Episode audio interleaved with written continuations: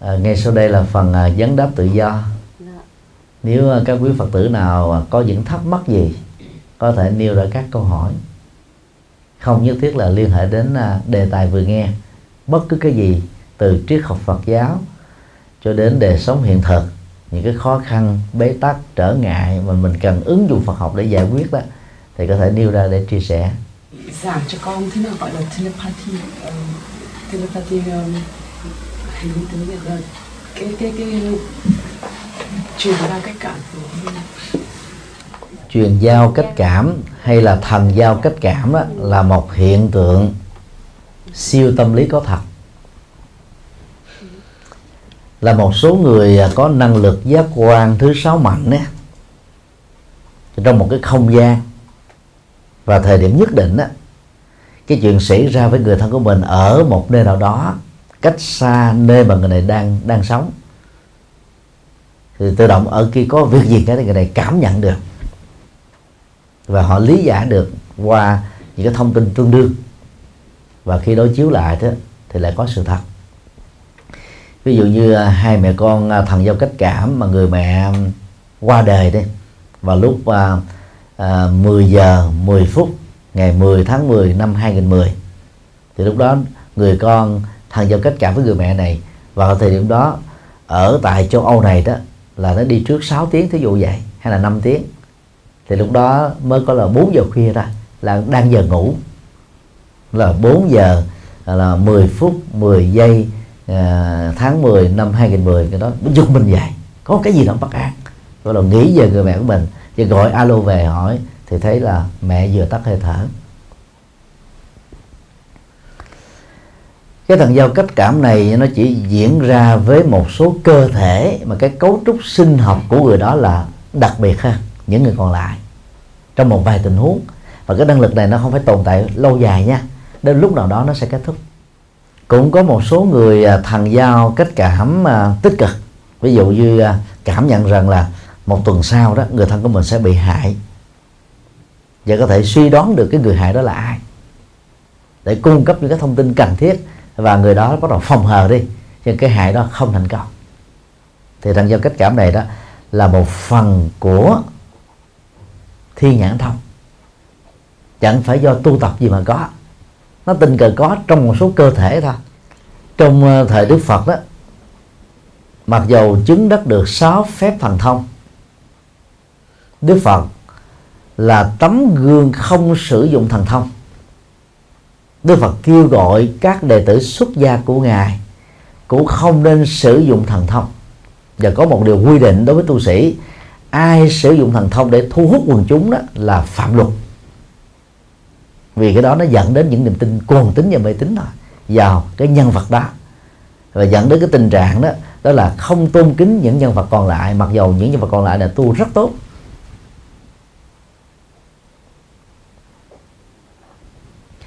Hay tin uh, cha của ngài uh, hấp hối đức phật vẫn đi cuốc bộ thôi chứ không dùng thần thông bay về. Vì ngài là một người rất mẫu mực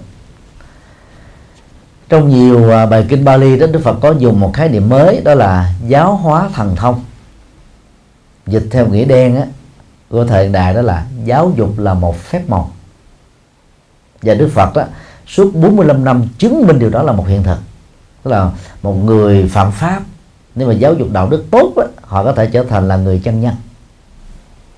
Một người ích kỷ lợi ích nhóm đó, nếu được giáo dục tốt làm cho họ trở thành vô ngã vị tha phụng sự cuộc đời. Thì giáo dục nó làm sự thay đổi tích cực được diễn ra khắp mọi nơi. Và Đức Phật khuyên tất cả các đệ tử xuất gia của ngài dùng giáo dục thần thông bao gồm giảng kinh thuyết pháp mở trường lớp Phật học giảng dạy giáo lý rồi uh, truyền bá ấn tống kinh sách vân vân để những cái thông tin tốt đẹp tích cực đó được lan truyền. Và cái giáo dục đó nó, nó giúp cho người ta xóa được mê tín dị đoan.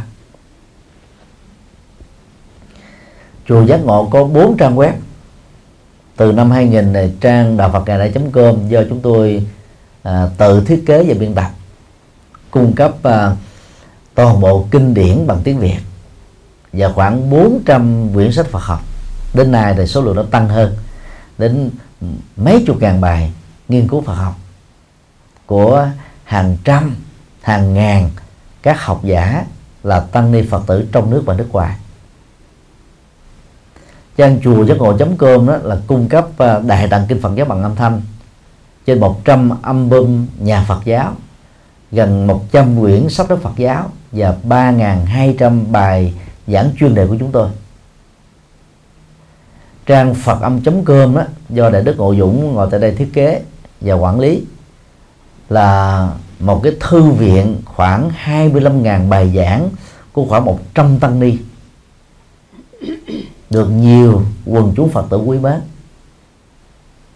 Trong đó có phim ảnh Phật giáo, âm nhạc Phật giáo, sách nói Phật giáo, chất lượng cao. Đó là cái kho dữ liệu về Phật pháp bằng dạng âm thanh và video lớn nhất trong cộng đồng Việt Nam trong nước và nước ngoài. Và trang ban hoàng pháp com tập hợp khoảng bảy tám trăm bài giảng của khoảng bốn chục năm chục giảng sư tại thành phố Hồ Chí Minh. Mục đích đó, là ngoài cái cái cái trang web của, của riêng chúng tôi những cái trang web còn lại tạo cơ hội cho các quý Phật tử thích hợp với thầy nào vào đó để nghe bởi vì ở phương Tây này đó, nhà sư thì ít, giảng đường thì là càng ít nữa. Rồi các tu sĩ mà giảng cái thuyết pháp lại càng ít nữa. Mà nếu mà chờ có các thầy để đi qua giảng thì biết chừng nào. Vì bị bỏ đó Phật pháp. Cho nên đó, các cái giảng đường di động đó nó góp phần giúp cho chúng ta thoát khỏi mê tín dị đoan, hiểu được chân chính. Do đó chịu khó học theo những cái này đó, để chúng ta đang góp phần tạo ra giáo hóa thần thông. Ai cũng có thể góp phần được trở thành cánh tay nói dài của Phật pháp được ít nhất là cho những người thân của mình. Và dĩ nhiên đó trong kho tàng à, vài chục ngàn bài như thế đó, nó có nhiều chủ đề. Và giảng sư thì có giảng sư uh, uh, mẫu giáo giảng sư uh, phổ thông giảng sư cử nhân giảng sư thạc sĩ giảng sư tiến sĩ đủ thành phần hết. Phật tử thì không phân định được thầy giảng sư nào cao thầy giảng sư nào thấp. Nhưng thực tế là nó có cái tình trạng đó. Cũng có những giảng sư đó chưa từng trải qua một trường lớp Phật học nào tự giảng thôi. Vì giáo hội mình nó còn quá dễ dãi trong cái quy định đó. Chứ ở nước ngoài này không có bằng cấp mà đi làm nghề là phạm pháp à. Ví dụ như không có bằng bác sĩ mà đi khám chữa bệnh là phạm pháp. Không có bằng dược sĩ mà bán thuốc là phạm pháp chỉ có Phật giáo dễ dãi thôi, không có bằng Phật học mà đi giảng pháp. Cho nên đó rất nhiều vị giảng sai, giảng mê tín. Là vì có trải qua trường lớp Phật học đâu mà biết. Nói những vấn đề này thì nó không có hay, vì nó tế nhị giữa quần chúng. Nhưng mà nó là một hiện thực. Cho nên nói tóm lại đó, hiện tượng thần giao cách cảm là có thật. Nhưng mà không phải lúc nào nó cũng đúng một trăm phần trăm đừng quá lệ thuộc vào nó. Đừng quá cương điều về nó. Nếu chúng ta có được cái năng lực và cách cảm tích cực đó thì sử dụng nó. Lúc nào nó hết thì phải thừa nhận nó hết. Chứ đừng có sống với cái hào quang cũ của mình. Rồi nói những cái chuyện không có thật. Rồi từ đó đó, chúng ta phải chịu trách nhiệm về nhân quả. Vốn nó không đáng chút nào. Và là phật tử đó, chúng ta nên bắt chước đức phật. Đó là sử dụng giáo hóa thành thông để biến giáo dục trở thành một phép màu thay đổi con người à, từ phàm thành chân nhân từ khổ đau thành hạnh phúc từ những cái hoàn cảnh à, à, bất hạnh đó, trở nên đó là an lành. Thì cách này nó sẽ mang được lệ lạc và giá trị lâu dài. À, xin được qua các. Hôm nay được à, nghe thầy giảng pháp thì cũng được hiểu biết rất là nhiều. Nhưng mà con thấy rằng trong cộng đồng của người Việt ở cộng hòa liên bang đức thì nói chung, nhưng mà riêng cộng đồng của người Việt ở Bé Linh thì cũng có rất là nhiều vấn đề để để mà nói về vấn đề Phật pháp.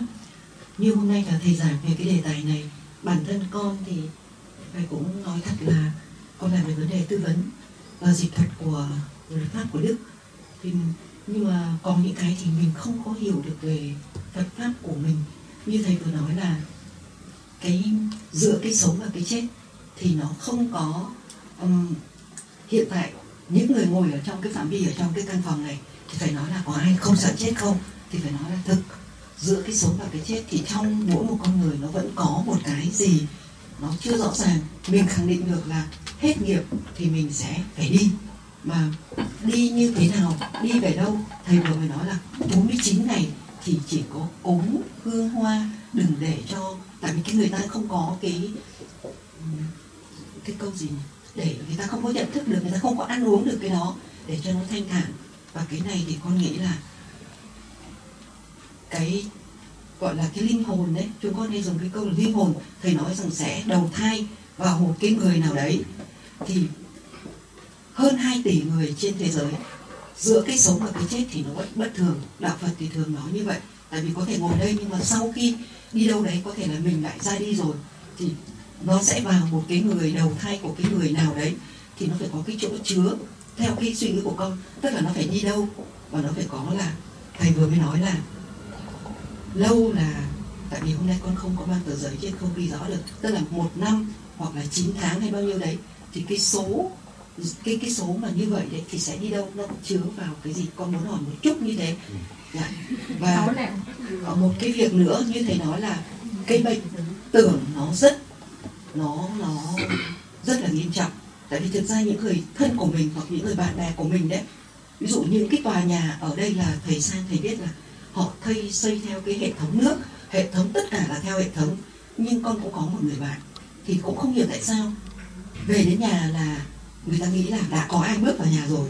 Tức là làm ở trong đồ vật, ở trong cái nhà đó nó đảo lộn lên, hoặc là lại cho những cái thứ mà nó không có sạch sẽ vào cái thức ăn của mình đấy để cho mình bị thế này thế kia thì như thầy nói là trong cái đầu nó phải có một cái vấn đề gì.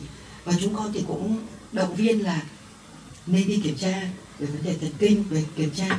Thì cái người bạn của mình nói rằng hoàn toàn mình rất là bình thường, mình không bị làm sao cả. Thế nhưng mà vẫn cứ có những cái suy nghĩ như thế và con thấy rằng đấy là một cái điều khổ. Tức là những cái người thân của mình mà mình không có cái cách gì mình không phải là bác sĩ mình không là gì mình chỉ nói là phải đi kiểm tra như thế để mà giải quyết thì đấy cũng là một cái vấn đề. Hiện tại con chỉ xin hỏi hai cái rất nhỏ như vậy. Về uh, câu hỏi thứ hai đó chúng tôi xin uh, chia sẻ trước. À, để hiểu được vấn đề à, tưởng đó đó thì chúng ta hãy ôn lại cái câu chuyện có thật đối với à, bác học gia Newton ông có cái mặc định với người vợ thông cảm của ông á, là nếu 12 giờ trưa mà không thấy ông từ ở phòng thí nghiệm bước đi ra đó thì hãy ăn trước đi chừa lại một phần nữa.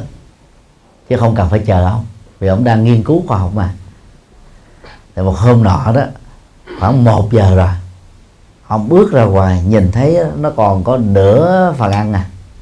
Ông mới rời bụng mình ông thấy đó no quá như vậy là mình đã ăn rồi. Thì là bước vào phòng cũng làm làm việc tiếp. Thì đến tối nó còn nguyên thôi. Thực ra đó là vợ ông ăn vào lúc 12 giờ 15 chừa lại cho ông một phần nữa. Nhưng vì ông quá say mê mà. Cái say mê khoa học nó làm cho ta không bị đói. Nó bị no hơi, không bị đói.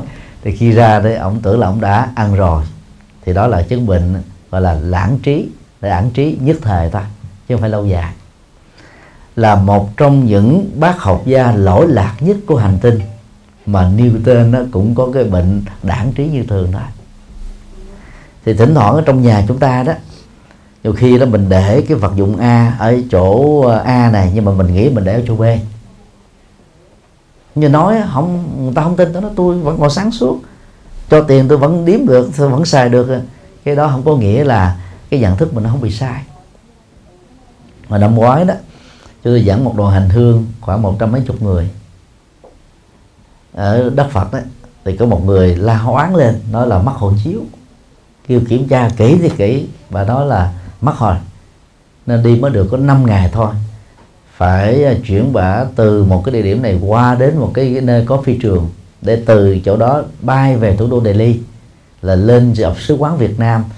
À, sau khi đã làm cớ mắt nhờ sứ quán Việt Nam phải can thiệp mất đến ba bốn ngày mới được có cái giấy thông hành. Và thông qua cái giấy đó đó mới qua cái sở ngoại vụ của chính phủ Ấn Độ để được cấp một cái giấy ra khỏi phi trường. Thì khi làm như vậy đó là cũng gần đến ngày về rồi. Sau đó là bà được ráp vào trong đoàn chứ còn có 3 ngày là về thôi. Thì bữa đó, đó bà mở cái cái vách của cái ba lô đó thì thấy cái hộ chiếu bà bỏ trong đó.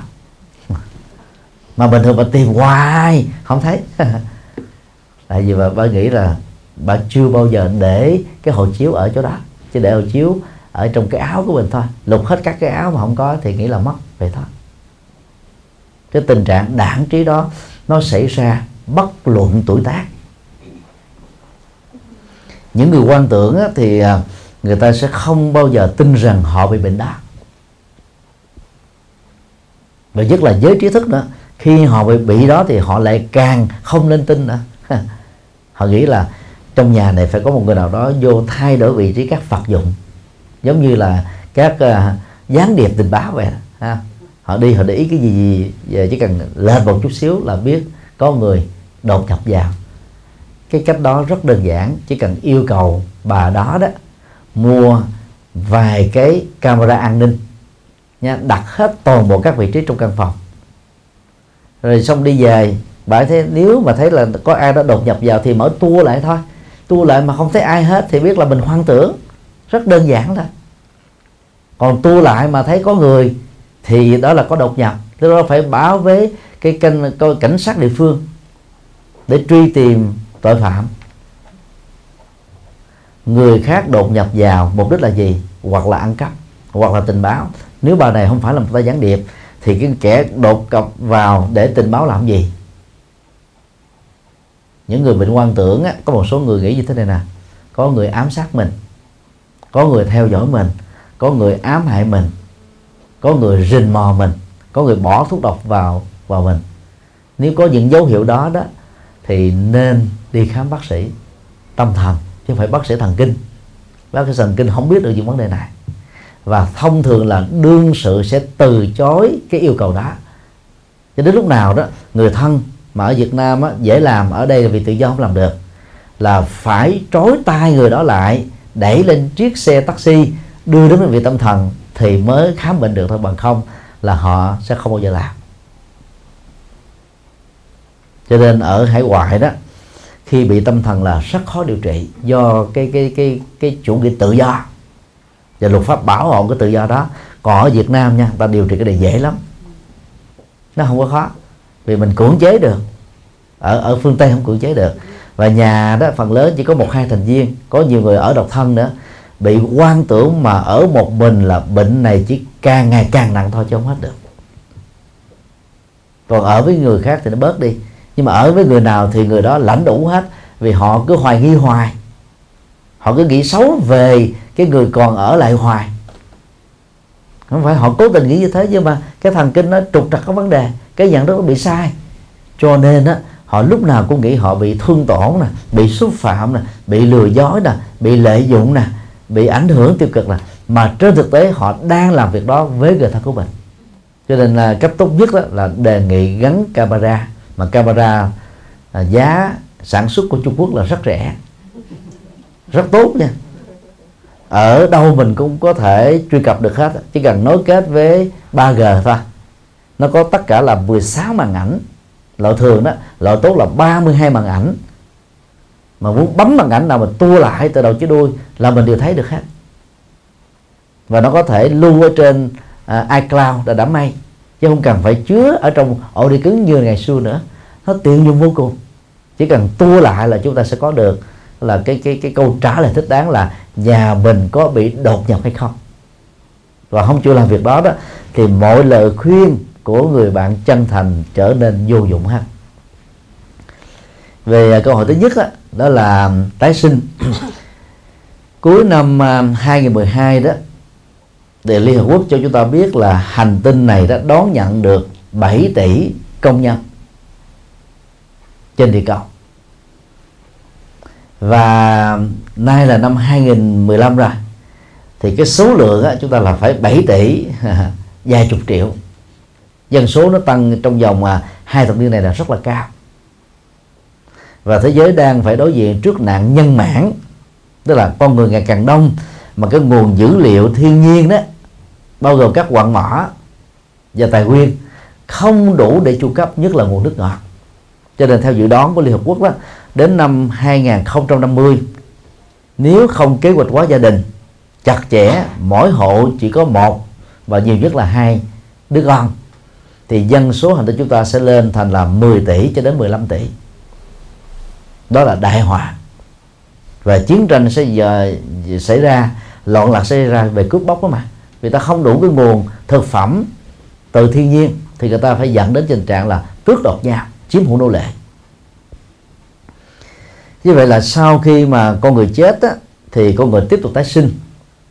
Số lượng ngày càng gia tăng đó ở đâu mà có đây là cái câu hỏi thắc mắc ha, về vấn đề tái sinh.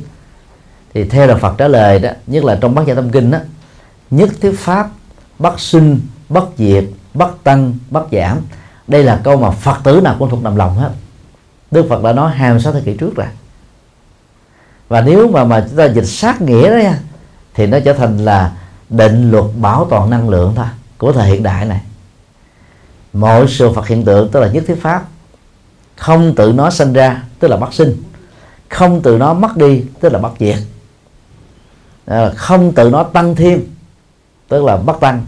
Không từ nó mất đi vĩnh viễn giảm đi vĩnh viễn tức là bắt giảm. Thì cái hai cái câu bất tăng bất giảm này đó định lực bảo toàn năng lượng gọi là chuyển từ hình thái này sang hình thái khác thôi nhưng mà năng lượng của nó về bản chất là bảo toàn. Thì dựa vào học thuyết này đó chúng ta có thể lý giải đó có những trường hợp có những con vật chẳng hạn như là con chó con mèo con cá heo con khỉ vượn và những con uh, thú vật mà ăn thịt người đó hoạt động trong các rạp xiếc đó nó thông minh hơn là các chủng loại còn lại của nó. Như vậy là các cái loài này ý thức nó phát triển quá tốt rồi. Cho nên sau khi kết thúc mạng sống đó đó chúng phần lớn có cơ hội được đầu thai làm con người. Theo học thuyết tiến hóa về tâm thức ở một số địa cầu khác đó thì một số người đó sau khi chết lại tái sanh trên địa cầu của chúng ta. Có một số địa cầu đó, sẽ vĩnh viễn mất sự sống chẳng hạn như mặt trăng. Mặt trăng trước đây cũng là một địa cầu có sự sống. Mà bây giờ trên đó đó không còn oxy nữa cho nên sự sống con người sự sống động vật sự sống thảo thảo vật đó thực vật đó bị kết thúc. Ngày à, 3 tháng 7 năm 2015 NASA của Hoa Kỳ đã phát hiện ra có một quả đất giống như là quả đất của chúng ta đang cách chúng ta đó là là là à, hàng trăm năm ánh sáng. Đó là một cái khám phá phát minh mới của các khoa học gia trên địa cầu này. Thì ngày xưa Đức Phật đã nói lâu rồi trong vũ trụ là có nhiều địa cầu trong số các địa cầu đó có những địa cầu có sự sống của con người. Một số uh, chủng loại động vật đó là bị tuyệt chủng một số khác được phát sinh. Vì Đức Phật nói có bốn loại sinh mà sinh từ thai sinh từ trứng sinh từ sự ẩm thấp sinh từ sự biến hóa. Thì như cái loài ve sầu đấy đến mùa hè nó phát sinh ra nó sống. Nhưng mà mấy mùa khác nó chết nó mất tiêu à. Đó là loại thấp hóa sinh rồi à, à, cái cái um, Ebola đó nó là một loại hóa sinh ở châu Phi đang gây ảnh hưởng chết chóc trên toàn cầu. Đó là dạng hóa sinh. Thì cũng bằng cái à, cái bất tăng bất giảm đó đó một số địa cầu đó thì con người bị mất đi. Do nó không còn oxy nữa thì nó lại tái sinh vào những địa cầu khác đang còn oxy ở một số quốc gia như là ở châu Âu thì người ta là sợ đẻ. Phụ nữ là thích độc thân nhiều phụ nữ là thích không có con nữa. Và một số thì chạy qua những nước nghèo như là Ấn Độ để nhờ mang thai dùng, chứ họ không muốn mang thai. Còn một số khác đó thì là sinh ra nhiều. Cho nên đó, nhìn ở một cái tổng thể, có nhiều địa cầu, có sự sống con người, và có nhiều chủng vật đó, sau khi chết đào thai làm con người. Là hiện tượng nhân mãn trên quả địa cầu chúng ta không phải là từ không mà trở thành có rồi những cái địa cầu mà mà kết thúc sự sống con người như là cái cái cái à, mặt trăng đó, không phải là từ có mà trở thành không. Nó lại có mặt ở hành tinh khác, ở quốc gia khác thôi. Thì đó là quan điểm của đạo Phật. Thì đây là những vấn đề siêu hình. Nó rất là trừu tượng. Nhưng mà cái quy luật bảo toàn năng lượng đó, các khoa học gia phát minh vào thế kỷ thứ 20 là chấp nhận được. Đức Phật nói điều này trước 26 thế kỷ rồi có điều là cái ngôn ngữ của mình là bằng hán việt. Hay mình không thấy rõ nó tương đương đó. Chứ nó là một thôi cho nên tốt lại đó là sau khi chết là con người tái sinh thôi. Tâm thức á, thì tiếp tục ra đi để nhập vào một bào thai để thành cái cái phôi thai. Và trung bình là từ 8 đến 12 tháng thì trở thành một mầm sống với là tư cách là một cô cậu bé. Để hiểu thì chúng tôi đưa một ví dụ như trong phòng căn phòng này đó nó có hai dải đèn. Mỗi dải đèn là 10 bóng. Mỗi bóng đó là nó là 6 tắc. Bóng đèn tiếp đó, để được phát quang đó nó phải có bóng đèn nè con chuột tăng phô nè dây điện nè, công tắc. Và cái động tác bật mở mới làm cho phát quang. Nếu một trong những yếu tố này đó bị hư thì dòng điện nó vẫn tiếp tục tồn tại nhưng bật lên nó không cháy. Bóng đèn tân phu, con chuột dây điện tượng trưng cho cơ thể của mình. Còn dây điện đó là tượng trưng cho tâm thức. Cái cái luồng điện tượng trưng cho tâm thức dây điện là tượng trưng cho bộ não. Não đó là nơi mà tâm thức nương vào đó để hoạt động. Khi não ngừng hoạt động con người bị chết thì toàn bộ tâm thức này đó nó thoát ra khỏi nó chứ không phải mất đi giống như dòng điện chưa từng bị mất đi nó không được phát huy thôi. Và tương tự như thế đó là sau khi chết đó, toàn bộ những người chết đã được đi đầu thai. Nói nhân gian là đầu thai cái đạo Phật gọi là tái sinh. Do vậy mà việc cúng kính ở trong đạo Phật trở nên rất đơn giản. Một cái quan trọng đó là nhắc nhở người chết đừng có luyến tiếc chấp trước nữa. Trong hận thù trong quan ức trong uh, uh, buồn phiền tuyệt vọng thì cái chết đó nó diễn ra nhẹ nhàng tái sanh nó trở nên rất là nhanh chóng.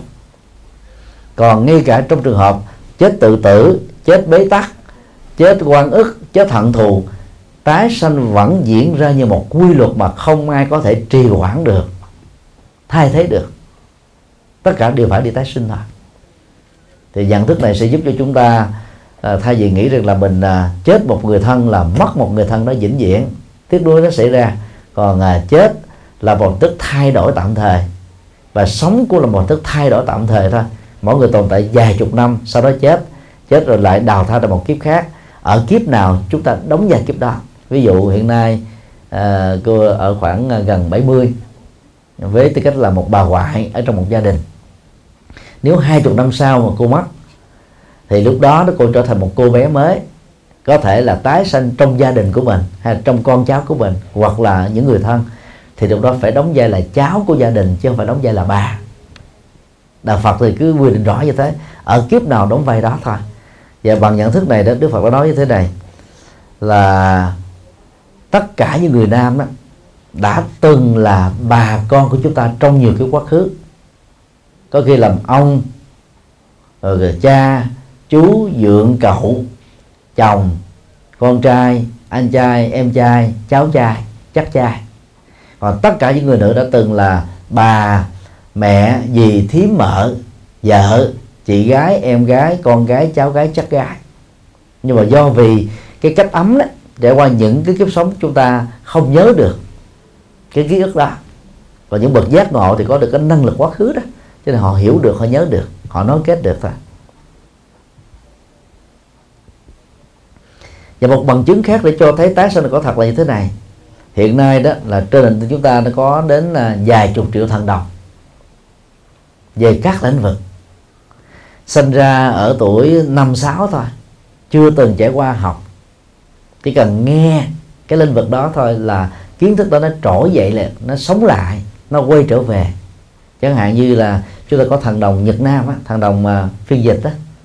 Bây giờ đang đi du học ở Mỹ mà mới có à, 8 9 tuổi thôi là chuẩn bị đậu đại học Mỹ rồi. Rồi có những là thằng học vật lý của của Mỹ đó đậu tiến sĩ ở tuổi 10 Ấn Độ có một thằng đồng toán học à, 13 tuổi là tiến sĩ toán này. Đó là các năng lực hạt giống đó nó được lưu giữ lại một cách đặc biệt hơn những người bình thường. Chứ còn nếu mà dựa vào gen di truyền đó chúng ta không thể giải thích được. Chẳng hạn như thằng đồng toán của của của uh, Ấn Độ sinh ra trong một gia đình mà cha mẹ là giới cùng đinh chẳng biết được chữ cái. Nhưng mà đứa con này nó thông minh tuyệt trần. Thì đạo Phật có nói rằng là sau khi chết á, toàn bộ các cái năng lực kiến thức phong tục tập quán nghiệp chung nghiệp riêng kinh nghiệm cá nhân đó nó không mất đi. Được tồn tại trong kho tàng tâm thức mà Phật học gọi là thức a la gia tức là thức kho tàng cho nên chỉ cần xúc tác được đúng cách đó thì các hạt giống đó nó, nó được uh, xuất hiện lại. Giống như là ở uh, mùa đông trước mùa đông đó người ta gieo uh, lúa mạch. Mấy tháng mùa đông á là lúa nó được uh, ẩm ở bên dưới đó. Thì sau khi mùa đông trôi qua mùa xuân xuất hiện là bắt đầu nó sáng mưa chúng ta thấy ở các cánh đồng nó trắng xóa chiều về đó tuyết tan đó thì nó màu xanh hết. Nó trỗi dậy một sức sống rất mãnh liệt. Các hạt giống tiềm ẩn đó chưa từng chết đi. Thì bằng nhận thức này đạo Phật có lý giải tại sao trong một trường hợp song sinh hai người ba người thậm chí như ở tại úc á, 16 người sinh ra từ một bào thai. Nhưng mà các cháu này đó không giống nhau về cá tính. Nó khác nhau hết vì cái tổng thể nghiệp của mỗi đứa nó khác nhau. Nhưng mà nó chết cùng một thời điểm cho nên phải tái sanh liền cùng một lúc. Từ đó đó nó nó có những cái tình trạng là gì một cặp vợ chồng hay một cặp bồ nam nữ bị tai nạn chết tập thể đi thì thường á, có cơ hội tái sanh vào trong một bào thai là rất cao cho nên á, Phật giáo mới dạy dân gian Việt Nam đó trong những trường hợp như thế đó dầu cô gái được sinh ra sau à, à, sinh ra trước cậu, sinh ra sau cậu trai vẫn phải đặt cô gái là chị để tránh tình trạng loạn luân ấy bởi vì nó là cặp vợ chồng mà cặp nam nữ. Ờ, tái sinh một lúc mà. Cho nên phải đổi cái vị thế xưng hô để tránh cái cái hiện tượng đó. Một số nơi cô không biết nên người ta cứ ai sinh trước thì gọi là chị hoặc là anh ai sinh sau là em. Chứ còn đúng á, thì bên đạo Phật giáo ta dạy như thế. Thì, thì bằng những cách này chúng ta thấy là những dữ liệu kinh nghiệm của quá khứ đó nó được mang lại với kiếp hiện tại này. Cho nên có người đó là kiếp trước làm luật sư thì kiếp sau sinh ra đó cái kiến thức về luật đó chỉ cần học một là biết mười học là biết. Còn những người mà không có hạt giống này đó học hoài mà cũng không xong được. Những người mà chuyên làm kinh doanh này hạt giống mà kinh doanh tính toán tiền bạc lề lỗ đầu tư họ rất là giỏi. Họ sinh ra cái là họ đi theo lĩnh vực này giàu liền. À, còn những người có chữ nghĩa thậm chí là tiến sĩ giáo sư kinh tế học nhưng mà ra làm ban đầu là thua đó. Vì hạt giống đó họ không có họ có kiến thức lý thuyết nhưng mà cái kiến thức thực tiễn của thị trường họ không nắm là bởi vì do những kiếp sống quá khứ đó nó khác nhau. Nó dẫn đến ảnh hưởng cái kiếp sống ở hiện tại một phần nào đó nhất định. Thì đó tóm lại đó khi chúng ta thấy hiện tượng nhân bản trên địa cầu không có nghĩa là từ không mà trở thành có. Rồi một địa cầu nào đó uh, mất sự sống con người thì không phải là từ có mà trở thành không. Nó được bảo toàn sự sống. Các tâm thức được bảo toàn. Nó không tồn tại với hình thức con người thì tồn tại với hình thức ờ, các con vật. Tùy theo cái nghiệp của người đó thôi.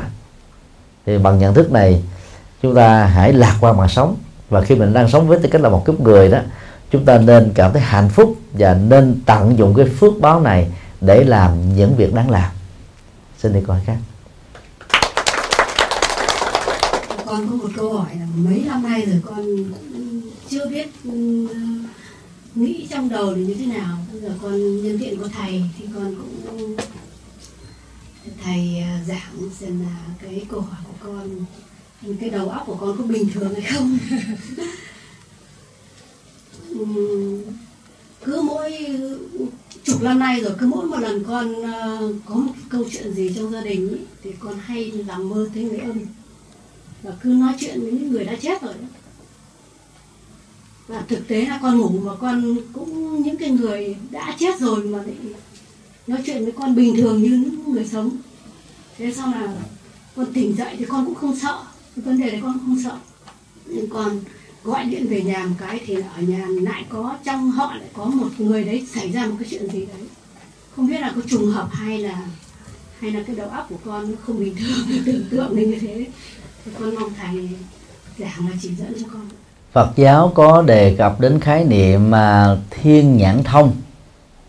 Mà dịch chính xác là thiên nhãn minh. Đó là một loại trí tuệ hay kiến thức biết về chuyện sẽ xảy ra trong tương lai. Và để đạt được cái cái năng lực đó đó, một số là do tu tập và một số là do cái cấu trúc tự nhiên của cơ thể thôi.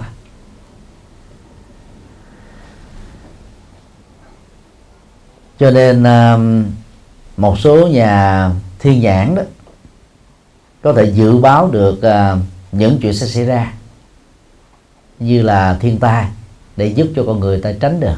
Chẳng hạn như bà Volga một uh, lão già mù. Mà những dự đoán của bà về à, thế chiến thứ nhất thế chiến thứ hai tương lai của nước Pháp nó rất là đúng trở thành là huyền thoại của cái tương lai học mà sau khi bà ấy chết đó, thì người ta đã dựng thêm bơm phòng thêm những câu chuyện ly kỳ mà không có thật. Mà mục đích của nó đó là để mua vui thôi. Nhưng mà không ngờ là nó gây ra nỗi sợ hãi rất là trầm trọng. Chẳng hạn như à, người ta mới công bố ra một cái đoạn ta dịch ra từ tiếng nước ngoài sang tiếng Việt nói rằng là bà Volga tuyên đoán là năm 2012 là chiến tranh thế giới thứ ba xảy ra. Ta đọc cái đó ta quảng hồn hết. Vì những lần trước bà tiên đoán nó quá chuẩn xác mà thực tế thì trong các sách của bà Bonga xuất bản đó, chẳng có những tuyên đoán đó. Nhưng mà dựa vào cái uy danh của người đó, người ta phịa ra những cái chuyện thứ khác. Cho nên à, cũng cần phải kiểm chứng nhất là các thông tin được truyền bá trên internet. Những thông tin đó là rất khó kiểm chứng. Nhất là những người truyền bá đó không dùng email thật, địa chỉ thật, điện thoại thật. Bởi vì họ sẽ tức là chối bỏ cái trách nhiệm pháp lý khi có những cái kiện tụng xảy ra. Chính họ còn không dám chịu trách nhiệm ừ, về những gì họ họ nêu ra thì mất mới giờ mình phải đi tin theo họ. Và ngay những người do cuồng tính họ liều mạng chịu trách nhiệm đi nữa, chúng ta cũng phải suy xét. Chứ không phải cái gì phổ biến trên internet cũng tin.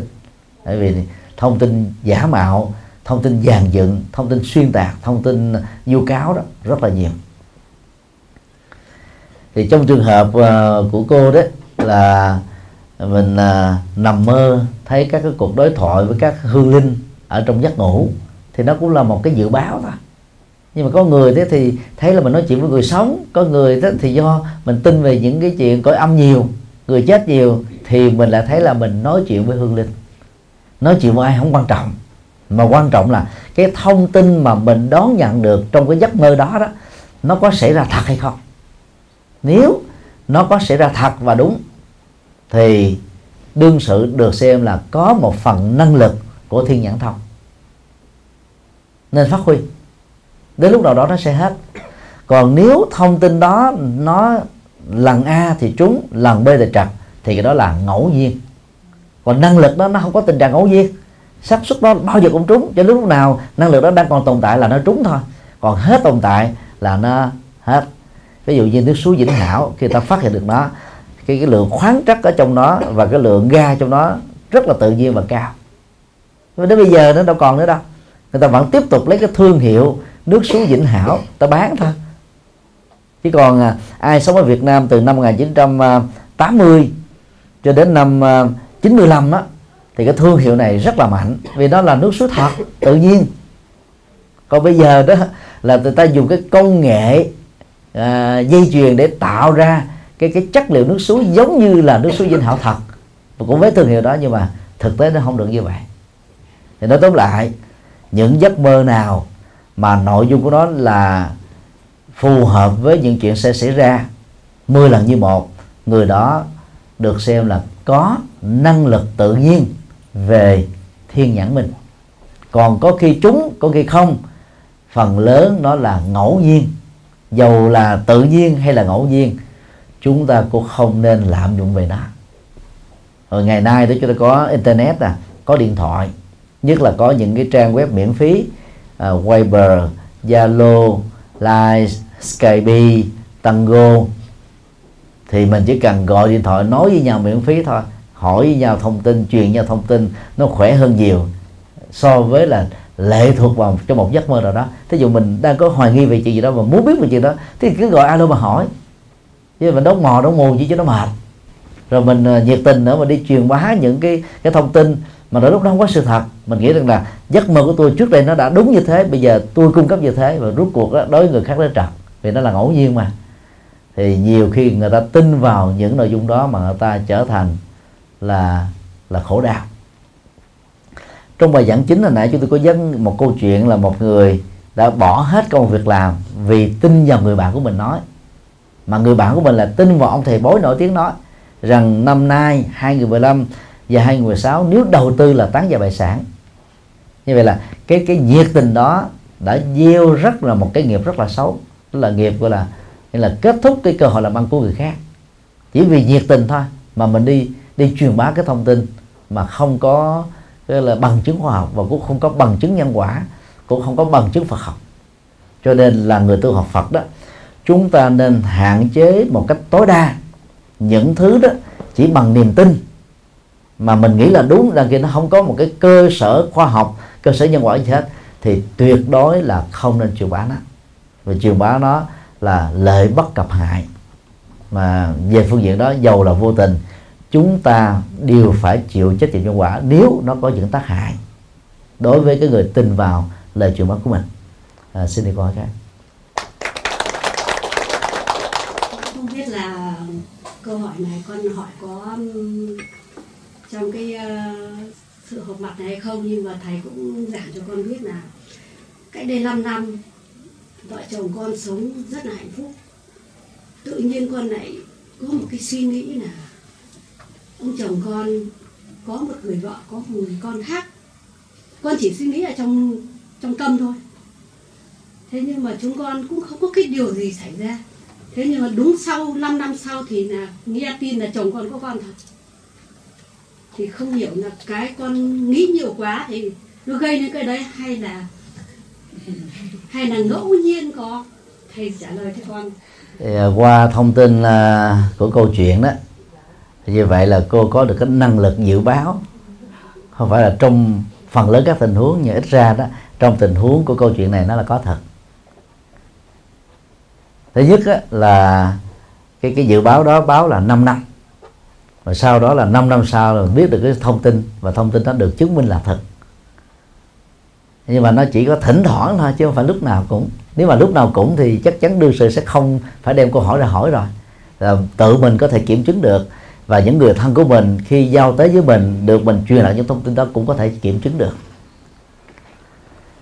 À, khi mà mình biết ra một cái thông tin nào đó nó ngoài ý muốn mà đã từng xảy ra trong quá khứ phần lớn người ta trải qua một cái sự thất vọng lớn.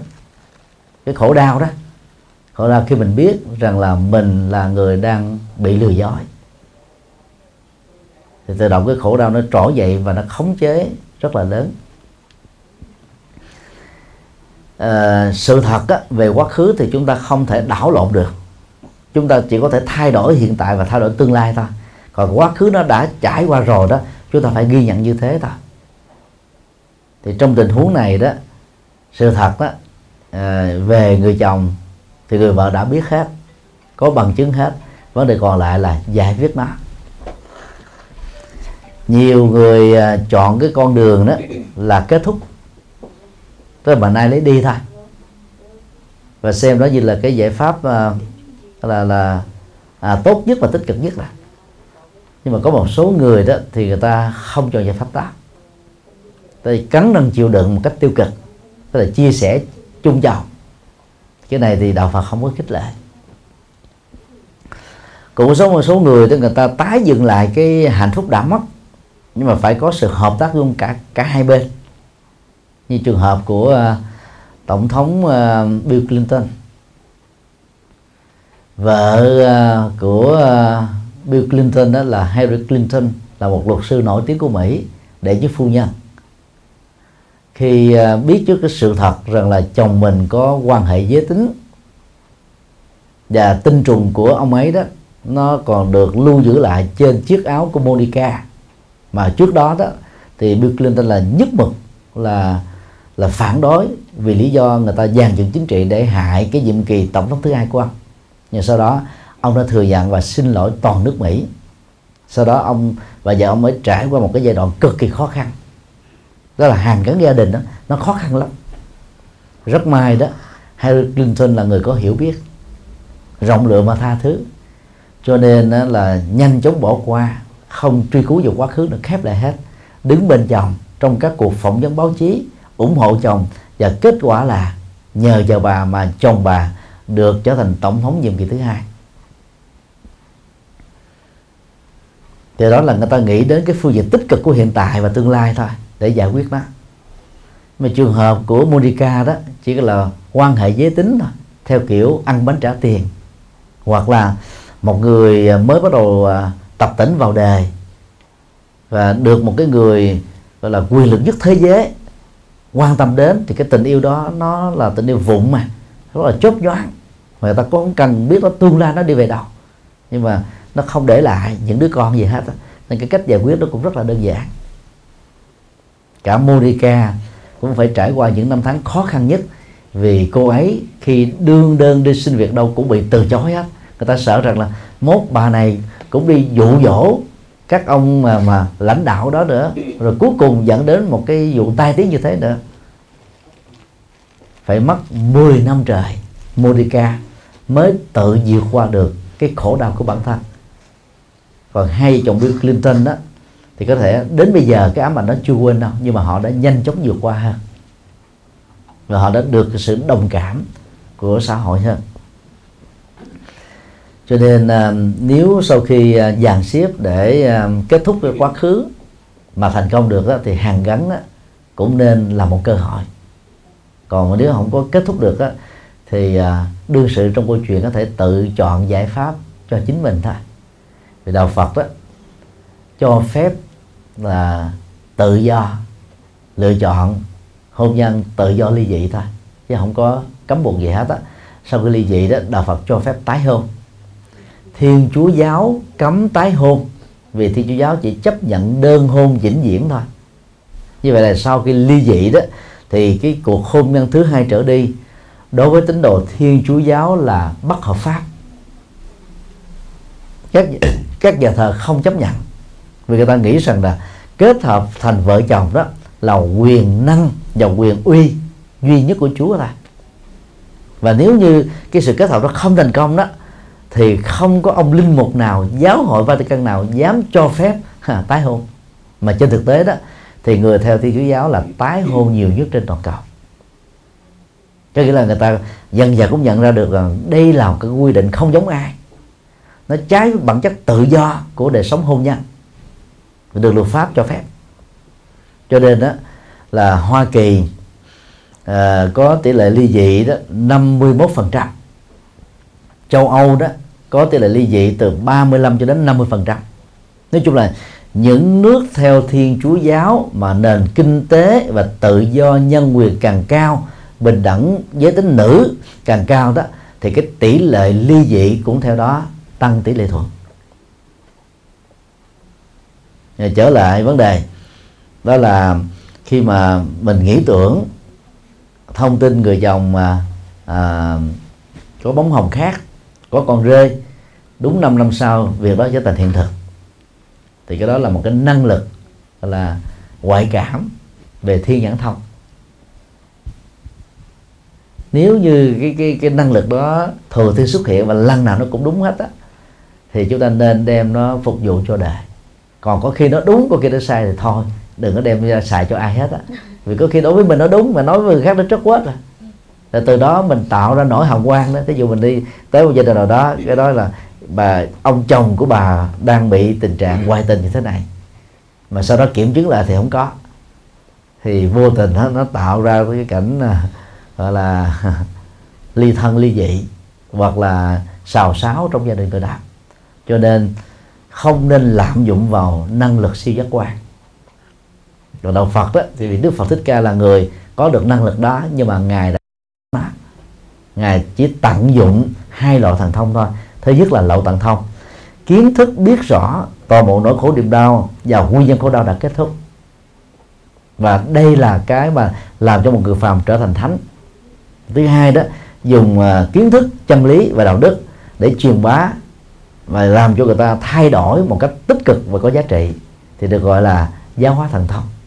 Còn các cái siêu giác quan còn lại bao gồm tha tâm thông tức là biết được tâm ý người khác à, túc mệnh thông tức là biết được quá khứ của bản thân à, thi nhãn thông tức là biết về tương lai nhân quả của tha nhân. Rồi thần túc thông tức là độn thổ kinh thân à, chui ở dưới à, hang núi à, lặn ở dưới biển sâu bay trên trời cao mà không chết. Thì tất cả những năng lực này đó Đức Phật không hề khích lệ sử dụng. Không phải không có lý do bởi vì cái tác hại tin vào nó dẫn đến các cái rủi ro mà hậu quả là mất hạnh phúc thật đó, là rất lớn. Cho nên Đức Phật là tuyệt đối cấm các tu sĩ sử dụng các hình thức này. Trong các cộng đồng Phật giáo thế giới đó Tây Tạng là nước lạm dụng vào các loại thần thông.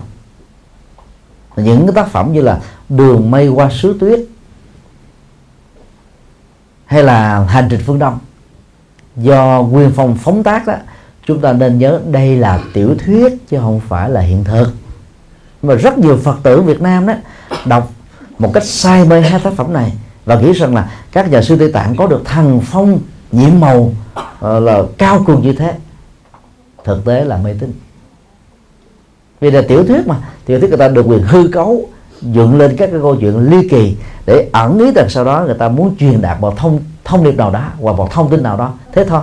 Có những thông tin rất hay có những thông điệp rất tích cực, nhưng mà có những thông tin rất tai hại.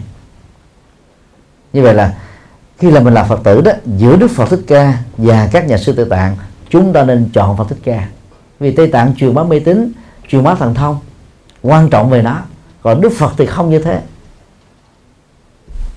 Hay nói một cái khác là, trong quá trình mà mà tiếp thu đạo của các đệ tử Phật để truyền bá đạo cho quần chúng đó, có một cái khoảng cách rất lớn so với Đức Phật Thích Ca người đã lập ra đạo Phật. Rồi mục đích mà chúng tôi đi truyền đạo là làm thế nào để giúp cho các Phật tử đó hiểu được đạo Phật gốc, hiểu được lời dạy gốc của Đức Phật, để chúng ta, mọi người tự đánh giá thôi. Nhiều người đã không hiểu được điều này có nghĩa rằng là thầy Nhật Từ đã phá từ độ tông, thầy Nhật Từ đã phá Phật giáo, thầy Nhật Từ đã phá thế này thế kia. Khi mà mình nghe những cái thông tin sai đã lâu mà nó trải qua thế hệ này sang thế hệ khác đó mà nhiều người nói như thế chúng ta thường nâng nó lên thành chân lý lắm và khi mình nghe một cái gì đó nó lạ hơn, cái mình đã biết đó thì cái đầu tiên của chúng ta là kháng cự lại nó. Thế thôi. Để tránh gây những nỗi hàm oan, thì lời khuyên của chúng tôi đó là khi nghe một thông tin nào đó, các quý phật tử hãy đánh giá nó nghiêng ngẫm về nó. Chứ đừng vội kết tội. Rồi lấy kinh Phật làm hệ quy chiếu. Ví dụ ông giảng sư A hay là chúng tôi nói một vấn đề gì đó, quý vị lấy kinh ra làm đối chiếu, thì người nào giảng chủ mình theo, người nào giảng sai mình không nên theo. Giờ do vì hướng đến vấn đề này, có những vấn đề chúng tôi biết là nói ra là nó gây sự đụng chạm. Một số chùa mà đang còn gắn liền với mê tín dị đoan đó, thì người ta sẽ không thích. Chuyện họ không thích là chuyện của họ thôi còn chuyện của một vị giảng sư là phải nói những gì Phật đã dạy để cho người ta biết đường đúng mà đi theo. Lỡ những lời nói đúng đó mà nó gây phương hại đến các cái quyền lợi kinh tế hay là quyền lợi cộng đồng của một tu sĩ nào đó, của một ngôi chùa nào đó đó là chuyện tình cờ chứ không phải là chuyện chúng tôi phá đám. Cho nên đó cũng không thể gán ghép tội rằng là nói như thế là gây hoang mang, nói như thế là làm cho phật tử là bị sốc à, bị mất niềm tin không phải. Mình nói đúng giúp đỡ cho mọi người. Giống như trước đây đó người ta chưa có kiến thức về thực phẩm của Trung Quốc.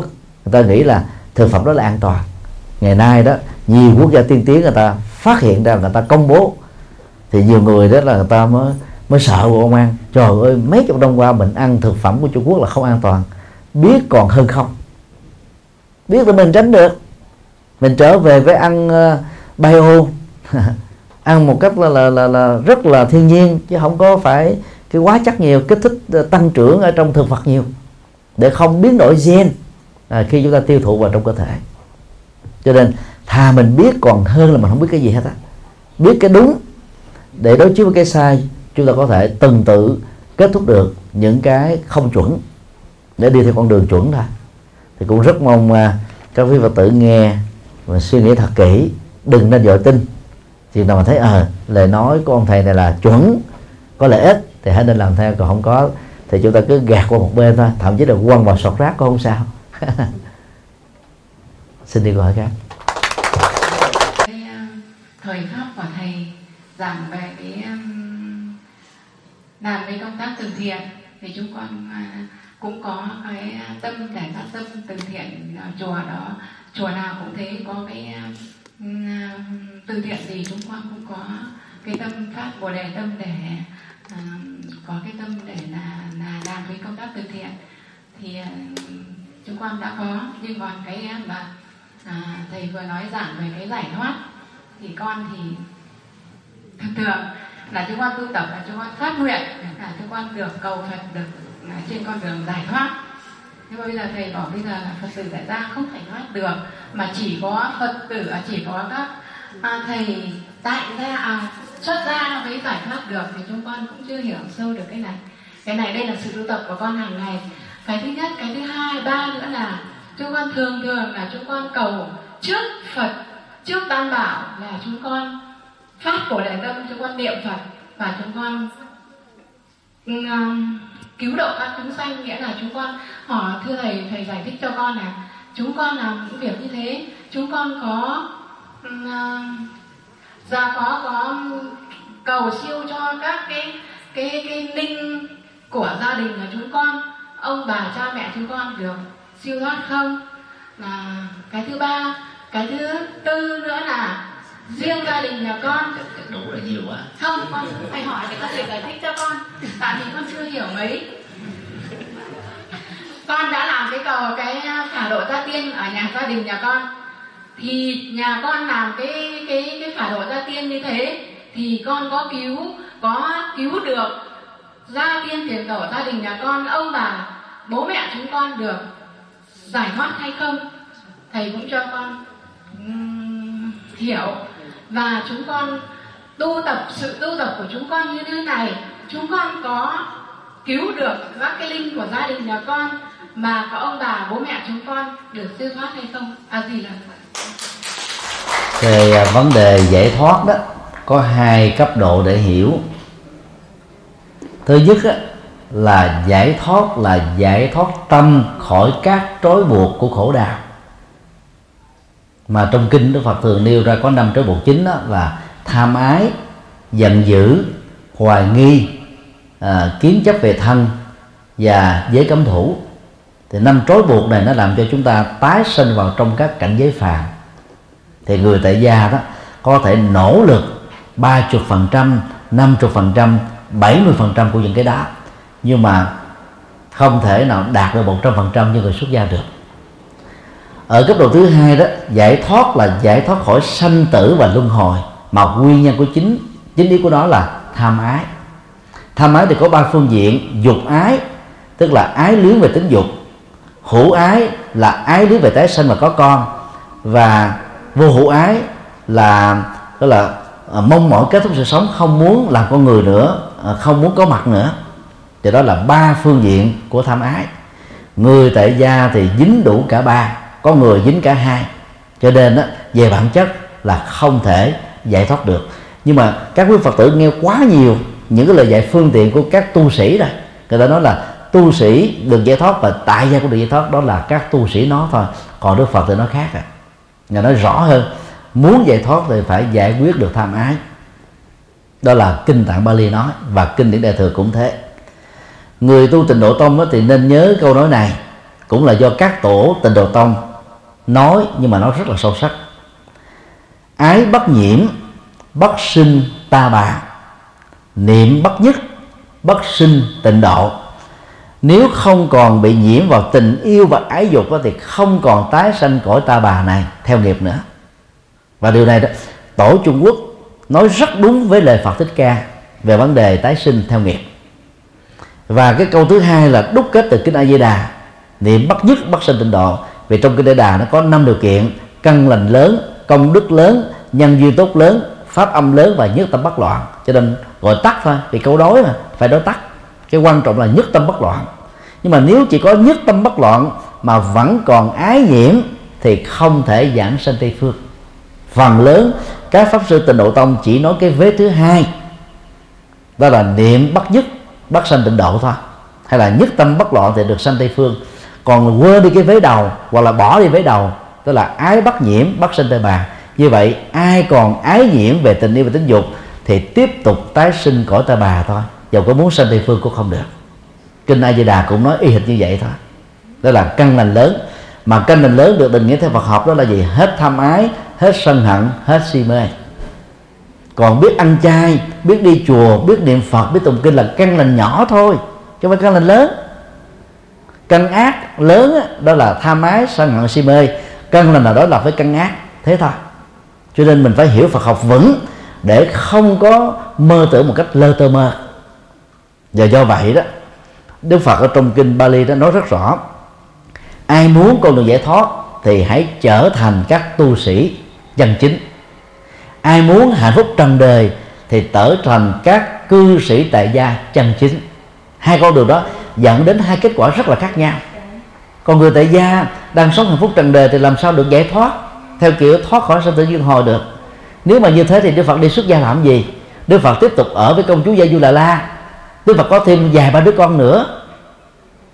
Vì đức phật thấy cái việc nó không thể, cho nên ngài mới từ bỏ vợ và được sự đồng cảm của vợ của ngài để ngài trở thành một nhà tâm linh vĩ đại ta.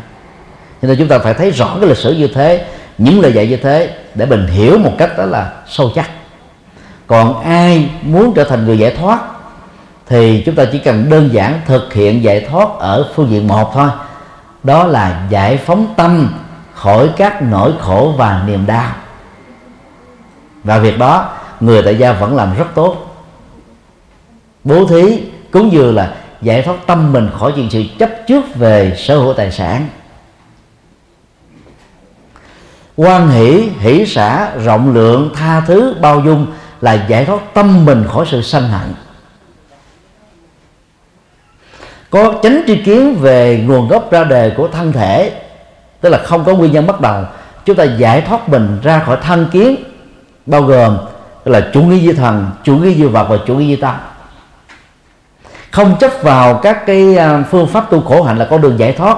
Chúng ta đã giải thoát ra khỏi giới cấm thủ tin vào nhân quả, tin kiếp sau, tin đạo đức, tin tiềm năng, tin Phật pháp tăng là chúng ta giải thoát tâm mình ra khỏi các hoài nghi. Về năm phương diện giải thoát này, Phật tử tại gia nào cũng có thể làm được. Nhưng mà giải thoát khỏi sanh tử luân hồi, chỉ có người xuất gia. Và đối với người tại gia, phải là tại gia độc thân. Độc thân không phải vì mình xấu đau, xấu đớn, tính cách là trất quớt mà không ai thương mình vì mình không thèm đến, không màng đến, không bằng tâm đến, không dướng kẹt đến. Thì lúc đó, người tại gia độc thân đang sống cái hạnh của giống như những người xuất gia. Mà khi làm được được được điều như thế mà không dám xuất gia thì quá ổn đi. Thì khó tu nhất là độc thân mà không cô đơn. Tức không có tình yêu và tính dục. Mà khi đã làm được như thế rồi mà không trở thành người xuất gia là quá thiệt thòi cho đương sự đó cho nên à, quý phật tử nên lưu tâm là chúng tôi không hề nói rằng là người tại gia không thể giải thoát được. Chúng tôi chỉ lặp lại lời phật dạy. Muốn giải thoát là phải trở thành người xuất gia. Còn á, còn người tại gia còn có tình yêu có tính dục chúng ta là tiếp tục có mặt tái sinh bằng tham ái thôi. Bằng dục ái hữu ái và vô hữu ái. Cho nên à, ai đang là người tại gia sống hạnh phúc trọn đời hãy tiếp tục sống con đường đó và đừng ngủ quên trên phước báo mình có. Biết chia sẻ phước báo bằng lòng từ bi và tâm độ lượng để giúp cho các mảnh đề bất hạnh hơn mình đó, vượt qua khổ đau. Và hãy nỗ lực giàu thật nhiều thành công thật nhiều để chúng ta làm các công việc đó. Tức là chia sẻ phước báo. Còn người nào không thỏa mãn với các hạnh phúc như thế đó thì nên mạnh dạng phát tâm đi tu trở thành người xuất gia để có cơ hội tốt đẹp hơn. Và khi chọn được con đi tu á thì nên đi tu còn khỏe còn trẻ. Cho đến lúc già khú đế rồi hết xí quách rồi tu không nổi. Lúc đó vào chùa toàn là bệnh không? Bệnh tuổi già và nguy hại hơn là bệnh thói quen. Người già sống với thói quen sống với thời xưa thôi. Cho nên á, còn trẻ khỏe nên đi tu. Người nào đa tài đa đức đa tâm là tốt đẹp á, thì khi đi tu á, trở thành hữu dụng cho Phật pháp và nhân sinh. Câu hỏi này thì con cũng gặp phải nhiều người rồi mà đến bây giờ thì con cũng vẫn chưa thông được. Cho nên là hôm nay con cũng mạnh dạn con hỏi thầy lúc nãy thầy có giảng là có một số cái ám ảnh như là say sóng này rồi là buồn nôn này sợ ma này. Thế thì say sóng và buồn nôn thì đã có thuốc chữa rồi là mình sẽ uống thuốc đấy nhưng mà sợ ma thì đến bây giờ cũng chưa có thuốc đấy để à, vượt qua tâm lý sợ ma đó thì người sợ ma cần lưu ý một số điều như sau. Điều một phải nhận thức rõ ma không đáng sợ mà ma đáng tội nghiệp. Vì người chưa siêu là do chấp trước hận thù quan trái tiếc đuối mà ra nông nổi như thế. Cho nên đó, ma không tự giúp họ ma phải nhờ người sống giúp họ để tái sinh càng nhanh, càng tốt. Điều hai, ma không thể đeo bám con người được, không thể quậy phá con người được, không thể giết con người được. Vì ma không còn tay chân, không còn lời nói, không còn tiền bạc và không còn cái gì hết, ngoài cái tâm thức thôi. Với tâm thức chỉ là ước muốn đơn thuần thôi. Và do đó cần phải xa lánh văn học ma phim ảnh ma chuyện ma nghe kể chuyện ma thì chúng ta sẽ thoát ra khỏi nỗi ám ảnh này. Điều ba hãy nhẩm ở trong đầu thường xuyên. Tôi không sợ ma ma rất sợ tôi. Ma không thể giúp tôi tôi có thể cứu độ được ma. Và do đó ma cần tôi trợ giúp. Nhẩm như thế thường xuyên đó thì cái, cái cảm giác đi vào bóng tối đi vào cái nơi mà lá cây xào sạc xào sạc chúng ta thường tưởng thì lúc đó chúng ta không còn sợ nữa. Điều 4 trong kinh trung bộ đó, đức phật có dạy cái kinh nghiệm vượt qua sợ ma. Đó là khi sợ ma ở trong nhà đó thì đừng có trùm mền lại đừng có tắt đèn. Vì lúc đó nhiều người ta nghĩ rằng là trùm mền ma không thấy mình tắt đèn là ma không thấy được mình. Ma đâu phải nhìn một con mắt đâu. Cho nên đó, cái bóng tối tắt đèn đó hay chùm đầu đó chỉ làm cho chúng ta được chấn ngang chứ không phải là thoát ra khỏi. Lúc đó đó, mở mắt trừng trừng lên, thật là rõ, chẳng thấy con ma nào hết á. Thì lúc đó cảm giác sợ ma sẽ hết thôi. Điều năm, cũng trong trong bài kinh này đó, đức phật dạy, vào giữa trưa đó, chúng ta cầm một ly tách trà ra, rót nước, ở nghĩa trang, mời ma nguyễn thị a, ma trần văn b ra đây uống trà không thấy ai ra hết. Chúng ta nhận thức được là ma không có thật. Tất cả các linh đã tái sinh hết rồi. Đến lúc 6 giờ chiều chúng ta cũng ra ngay cái mồ đó và mời Nguyễn Thị A Trần Văn B ra uống trà với tôi. Chẳng thấy ai hết. Chúng ta khởi lên một nhận thức là ma đã tái sinh hết rồi. Đến lúc 8 giờ tối à, còn ánh sáng lập lè bởi cái đuốc chúng ta mời quỷ dân nga trần thị b ra kết bạn và uống uống trà với tôi. Chẳng thấy ai xuất hiện hết từ đó chúng ta nhận thức rằng là ma không có thật và ma không có hại hại gì mình được hết. Như vậy đó, cái nhận thức là ma xuất hiện vào ban đêm chỉ là cái nỗi sợ hãi làm cho chúng ta nghĩ như thế thôi. Còn nếu thật sự ma tồn tại đó, thì ma sẽ xuất hiện cả đêm lẫn ngày, cả chỗ vắng lẫn chỗ đông. Đằng này đó, ở chỗ chỗ chỗ chỗ ánh sáng tại sao chúng ta không thấy? Ở chỗ đông người tại sao chúng ta không sợ? Vì chúng ta tưởng tượng mà ra thôi thì đó là những cái kinh nghiệm ở trong Phật giáo để giúp cho chúng ta nương theo đó mà thoát khỏi cái cảm giác sợ ma. Điều cuối cùng đó, chúng ta phải suy nghĩ thế này nè. Cái gì là sợ lớn nhất? Đó là sợ chết thôi. Ma đó không thể giết được mình, mà nếu có chết thì cũng chẳng sao, vì người nào cũng trải qua sanh và bệnh chết mà. Thì có gì đâu sợ nữa. Mỗi ngày đó, trước bàn thờ Phật tại nhà hay là cuối tuần đó, tại chùa chúng ta đều làm lễ cầu siêu cho các hương linh. Và các hương linh đó thì à, đâu có thể mà mà mà mà, mà gọi là nương vào cái sự hỗ trợ của mình mà tái sinh hết được. Chỉ có nghiệp thiện của họ mới giúp cho họ được tái sinh được nhanh đó. Và chỉ có những cái hành động thiện của họ trở thành hộ pháp thật của họ trong đời sống thực tiễn đó. Do đó đó chúng ta phải nhớ thế này nè.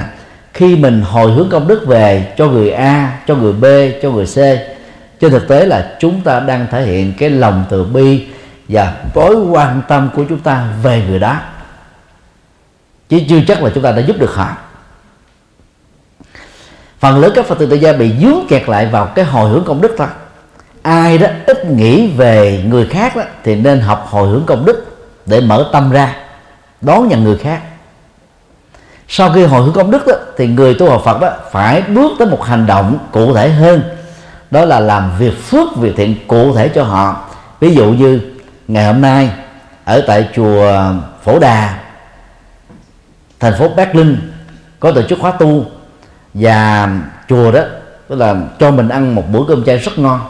Người vợ đó dự khóa tu hồi hướng công đức này cho chồng tôi ở nhà cho con trai của tôi ở nhà nếu mà chồng mà con mà nghe được chỉ có chảy nước miếng thôi, chứ có được no gì đâu. Thay vì như thế thì hãy dẫn chồng con đến chùa phổ đà cùng tu. Là khỏi hồi hướng gì hết thế là trực tiếp hưởng được. Chứ không có hưởng ké, hay là hưởng qua cái cảm giác thôi. Tương tự, muốn cho người thân của mình được các phước báo và công đức cái việc mà chúng ta chia sẻ phước báo của mình cho họ họ không hưởng được đâu. Ngoài trừ họ phải trực tiếp làm công việc đó. Về phương diện này thì kinh địa tạng có dạy một đoạn rất hay. Dầu cho cha mẹ có cùng con cái đi chung trên một con đường, muốn chịu khổ thay cho con cái, hay con cái muốn chịu khổ thay thế cho cha mẹ, cũng không thể nào được. Tương tự người mẹ đang hưởng được hạnh phúc mà đứa con muốn ăn cái hạnh phúc đó cũng không được. Ngoài trừ là đứa con đó phải làm các việc thiện và sống với cái nghiệp thiện đó. Cho nên á người miền bắc mà chưa gặp được Phật pháp á, thì thường đó vào chùa làm một cái danh sách tức là giống như sớ táo quân. Ghi tên đó là cả họ tập gia đình mình. Mà trên thực tế có một mình mình đến chùa và trải nghiệm Phật pháp thôi. Thì những người còn lại đâu có hưởng được gì đâu. Do đó phải dẫn dắt tất cả người thân chúng ta trở thành Phật tử trải nghiệm các hành động Phật pháp để hưởng được an lạc hạnh phúc. Đó là cái cách chúng ta thương người thân một cách rất là thiết thực. Đồng thời đó khi mà mình đó, phát nguyện là đưa người chúng sinh cầu hết các chúng sinh thế này thế kia thực tế chỉ là nguyện ước thôi. Quá bao la quá lớn và không thiết thực. Chúng ta hãy đổi lại những cái gối phát nguyện nho nhỏ thôi. Tôi phát nguyện trong một năm 12 tháng tôi nỗ lực độ được 6 người chưa biết đạo trên đời Phật tử, đang mê tín trở thành chánh tín, trong đó có những người thân của tôi. Và mấy năm sau đó, khi mình đã quen cái phương pháp làm quá độ rồi đó, tôi phát nguyện trong một năm tôi độ được 12 người tới một tháng độ được một người. Thay vì mình cứ nói suông, độ tất cả chúng sinh thế này thế kia mà có làm được người nào đâu, chúng ta sống ở trong mơ ước không có hiện thực. Cho đó là cầu bắt đắc khổ mà đức phật đã nói trong kinh chuyển pháp luật nên tránh và tương tự, là một khóa lễ cầu siêu là chúng ta đang hộ niệm cho người đó, mà tuần sau đó đại đức chủ trì sẽ mở cái chai đàn bạc độ chẩn tế bình đẳng giải quan thì mục đích là giúp cho các hương linh đó nhận thức được hai điều. Điều một đó là vô thường. Tức năm tháng ngày giờ khai tử đó, họ đã chánh thức trở thành người chết rồi, để họ không kháng cự lại cái chết nữa. Họ phải chấp nhận thôi điều hai đó, họ phải thừa nhận thi thể đang chôn ở dưới lòng đất hay là là cho cốt ở trong cái lọ cốt sau khi thiêu, hay là trải ở sông nước rồi. Không còn là sở hữu của họ một cách vĩnh hằng nữa. Họ phải chống nhận ra được việc này để không còn bám víu và dướng kẹp vào nó. Bao gồm gia tài, sự nghiệp, vợ chồng, con cái à, người thân à, sở hữu tài sản động sản bất động sản hận thù quan ức tất cả những thứ đó phải bỏ lại sau lưng hết. Thì cái trọng tâm của các trai đàn chẳng tới là nằm ở hai nội dung này. Để giúp cho người chết được siêu thế thôi. Và do đó đó sau sự trợ giúp thì bản thân của hương linh á, mà chưa được siêu phải thực tập theo thì mới được siêu thoát. Cho nên á, người tu học Phật á, ngoài à, những cái ờ, tấm lòng qua hồi hữu công đức qua chia sẻ phước báo thì chúng ta cần phải dẫn dắt cho người thân chúng ta làm công việc đó như một thói quen tích cực. Thì kẻ còn lẫn người mất đều được lệ lạc và an vui. À, xin à, kết thúc tại đây.